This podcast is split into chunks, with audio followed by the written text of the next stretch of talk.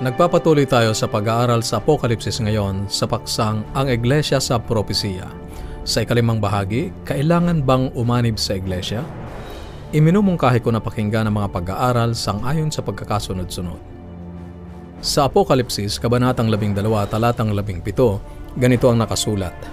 Nagalit ang dragon sa babae at tumalis upang digmain ang nalabi sa binhi ng babae, ang mga tumutupad sa mga utos ng Diyos at ang mga may patotoo ni Jesus.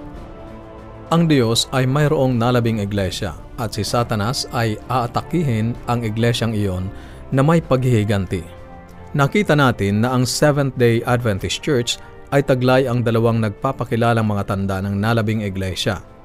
Nagtuturo sila ng pagsunod sa lahat ng mga kautusan ng Diyos kasama ang Sabbath at may kaloob ng propesiya na kumikilos at gumagabay sa kanila. Ngayon na nakikita natin na ang Seventh-day Adventist Church ay ang nalabing iglesia ng Diyos, kailangan ba nating umanib sa iglesyang ito? Kailangan bang maging kaanib ng iglesia upang maligtas?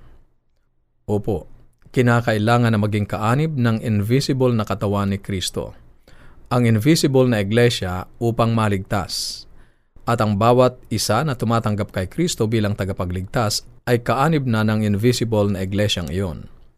Ngunit ngayon na natukoy na natin ang nalabing iglesia sa huling mga araw, kailangan ba nating umanib sa iglesyang ito? Ang unang tanong na dapat nating sagutin ay kung ang Seventh-day Adventist Church ang nalabing iglesia na itinuturo ng Apokalipsis, Kabanatang labing dalawa, at kung ang iglesia ay ibinango ng Diyos upang ipahayag ang pabalita ng tatlong mga anghel sa buong sanlibutan at walang ibang iglesia ang nag-aangking gagawa noon, kung gayon, bakit tatanggihan ng sino man na maging kabahagi ng iglesyang ito? Ang mga tao ay maraming dahilan upang huwag umanib sa isang iglesia. At sa palagay ko, ang isa sa pinakakaraniwang dahilan ay hindi ko kayang sundin ang mga alituntunin sa loob ng iglesia, ako ay makasalanan. Iyon ay kakaibang pagdadahilan sa liwanag ng katotohanang itinatag ni Jesus ang iglesia specifically upang tulungan tayo na maging uri ng tao na magtatagumpay sa kasalanan, sa hayop, sa katapusan ng panahon. Sinabi mismo ni Jesus sa Lucas, Kabanatang lima, Talatang tatlumpu't dalawa, "Hindi ako pumarito upang tawagin ang mga matuwid, kundi ang mga makasalanan tungo sa pagsisisi." Ang malulusog ay hindi nangangailangan ng manggagamot, kundi ang mga may sakit. Ang iglesia ay ang tanging organisasyon sa sanlibutan na itinatag para sa mga taong hindi sapat ang kabutihan upang maging kaanib nito. Sino man na nakadaramang hindi siya mabuti upang maging kabilang sa iglesia ay nasa tamang pananaw upang maging kaanib ng iglesia. At yan ang dapat madama nating lahat. Ang iba naman ay ginagamit ang eksaktong kabaliktarang dahilan. Sinasabi nila na hindi ako aanib sa iglesia dahil may mga ipokrito diyan. Kilala ko ang ilang mga kaanib ng iglesia at sila ay hindi tapat, mga chismosa o marami silang ginagawang mali. Bakit ako aanib? Mas mabuti pa nga ako kaysa sa ilang nandiyan sa simbahan. Ayaw kong umanib sa iglesia na may kasamang ganyan. Totoong may mga mapagpaimbabaw sa iglesia. Sinabi sa atin ni Jesus na ang iglesia ay hindi magiging perpekto hanggang sa huli. Sinabi yan ni Jesus sa parabola ng trigo at damo sa Mateo, Kabanatang labing tatlo, Talatang dalawampu't apat hanggang tatlumpung. Ganito ang nakasulat. Nagbigay siya sa kanila ng isa pang talinhaga na sinasabi, "Ang kaharian ng langit ay tulad sa isang taong naghasik ng mabuting binhi sa kanyang bukid. Ngunit samantalang natutulog ang mga tao, dumating ang kaaway at naghasik ng mga damo sa triguhan at umalis. Kaya't nang sumibol ang halaman at namunga ay lumitaw rin ang damo. At ang mga alipin ng puno ng sambahayan ay dumating at sinabi sa kanya, 'Panginoon, hindi ba't mabuting binhi ang inihasik mo sa iyong bukid? Saan kaya nang galing ang mga damo?' Sinabi niya sa kanila, 'Isang kaaway ang gumawa nito.' At sinabi sa kanya ng mga alipin, 'Ibig mo bang kami pumaroon at tipunin ang mga iyon?' Ngunit sinabi niya, 'Huwag, baka sa pagtitipon ninyo ng mga damo ay inyong mabunot pati ang trigo. Hayaan ninyong magkasama silang tumubo hanggang sa anihan, at sa panahon ng pag-aani ay sasabihin ko sa mga manggagapas, tipunin muna ninyo ang mga damo at pagbigkisin ninyo upang sunugin. Ngunit tipunin ninyo ang trigo sa aking kamalig.'" Sa talinghagang ito ay ipinaliwanag niya kung paano ang mga damo ay tutubong kasama ng mga trigo hanggang sa araw ng pag-aani. Walang iba kundi ang katapusan ng sanlibutan.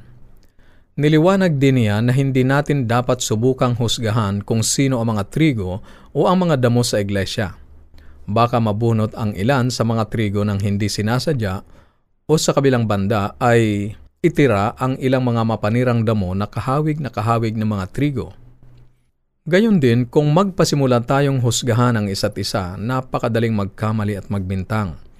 Siyempre, ang iglesia ay may pananagutan na ituwid ang kaanib na lantarang nagkakasala. Niliwanag yan ng Biblia kagaya ng atin ang napag-aralan. Ngunit hindi natin kailangang mag-ikot at subukang husgahan kung sino ang tapat at hindi. Hindi. Sinabi ni Jesus na hindi natin magagawa iyon. Kailangan nating mag-antay hanggang sa pag-aani, ang katapusan ng sanlibutan. At pagkatapos, ang mga anghel ay ihihiwalay ang mga trigo sa mga mapanirang damo, ang matuwid sa masama. Mayroong mananatiling mga damo sa gitna ng mga trigo at may mananatiling mga mapagpaimbabaw sa iglesia hanggang sa katapusan. Ang ilan naman ay nag-iisip, gugustuhin ko talagang maging kaanib ng iglesia sa panahon ng mga alagad at mga apostol. Pinagpala sila ng pagbubuhos ng banal na espiritu noong araw ng Pentekoste. Iyon ay isang maluwalhating araw at ang iglesia ay punong-puno ng kapangyarihan.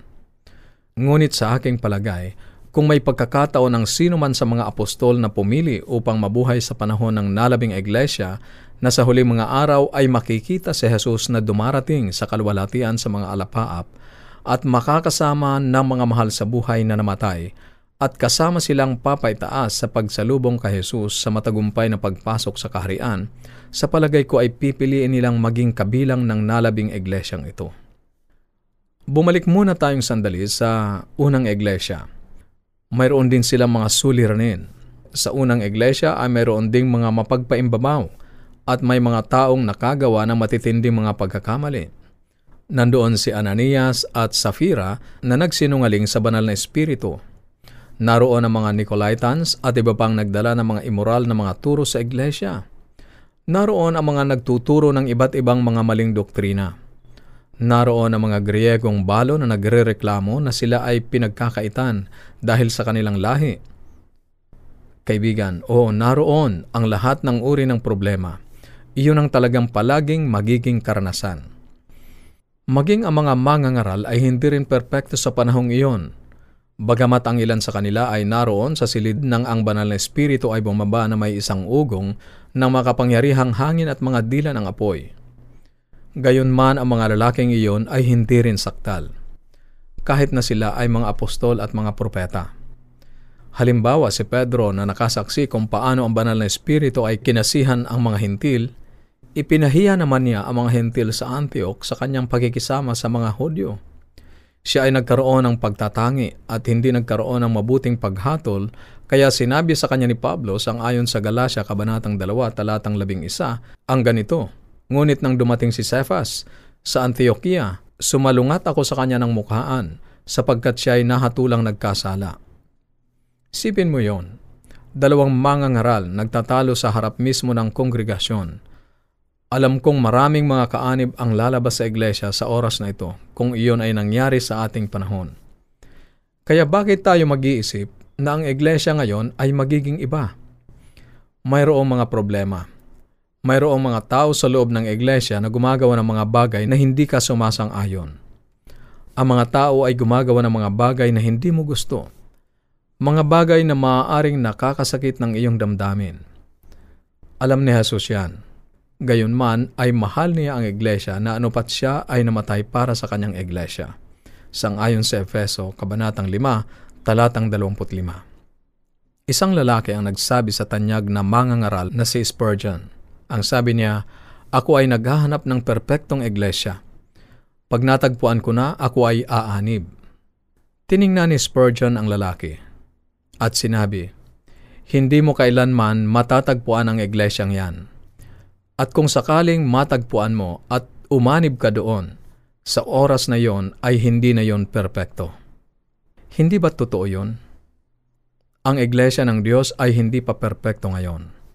Ang mensahe ay perpekto, ngunit hindi ang mga kaanib. Magiging perpekto ito balang araw. Yan ang mensahe ng Apokalipsis. Pinasasakdal ng Diyos ang kanyang kasintahang babae, ang Iglesia. Hindi pa siya dalisay, subalit siya ay magiging dalisay sa huli. Kailangan nating maging kabahagi ng katawan ng ating Panginoong Jesukristo. Kung mayroon kang mga katanungan o anuman ang nais mong iparating sa amin o kaya ay nais mong magkaroon ng mga aklat at aralin sa Biblia na aming ipinamimigay, maaari kang tumawag o i-text ang iyong kompletong pangalan at address sa zero nine one seven, five six four three, seven seven seven, zero nine one seven, five six four three, seven seven seven, at sa Smart zero nine one nine, zero zero zero one, seven seven seven, zero nine one nine, zero zero zero one, seven seven seven, at ang ating toll-free number one eight hundred, one three two, two zero one nine six, one eight hundred, one three two, two zero one nine six. Maaari ka ring magpadala ng mensahe sa ating Facebook page, facebook dot com slash A W R Luzon, Philippines, facebook dot com slash A W R Luzon, Philippines, o dumalaw sa ating website, w w w dot a w r dot org, w w w dot a w r dot org.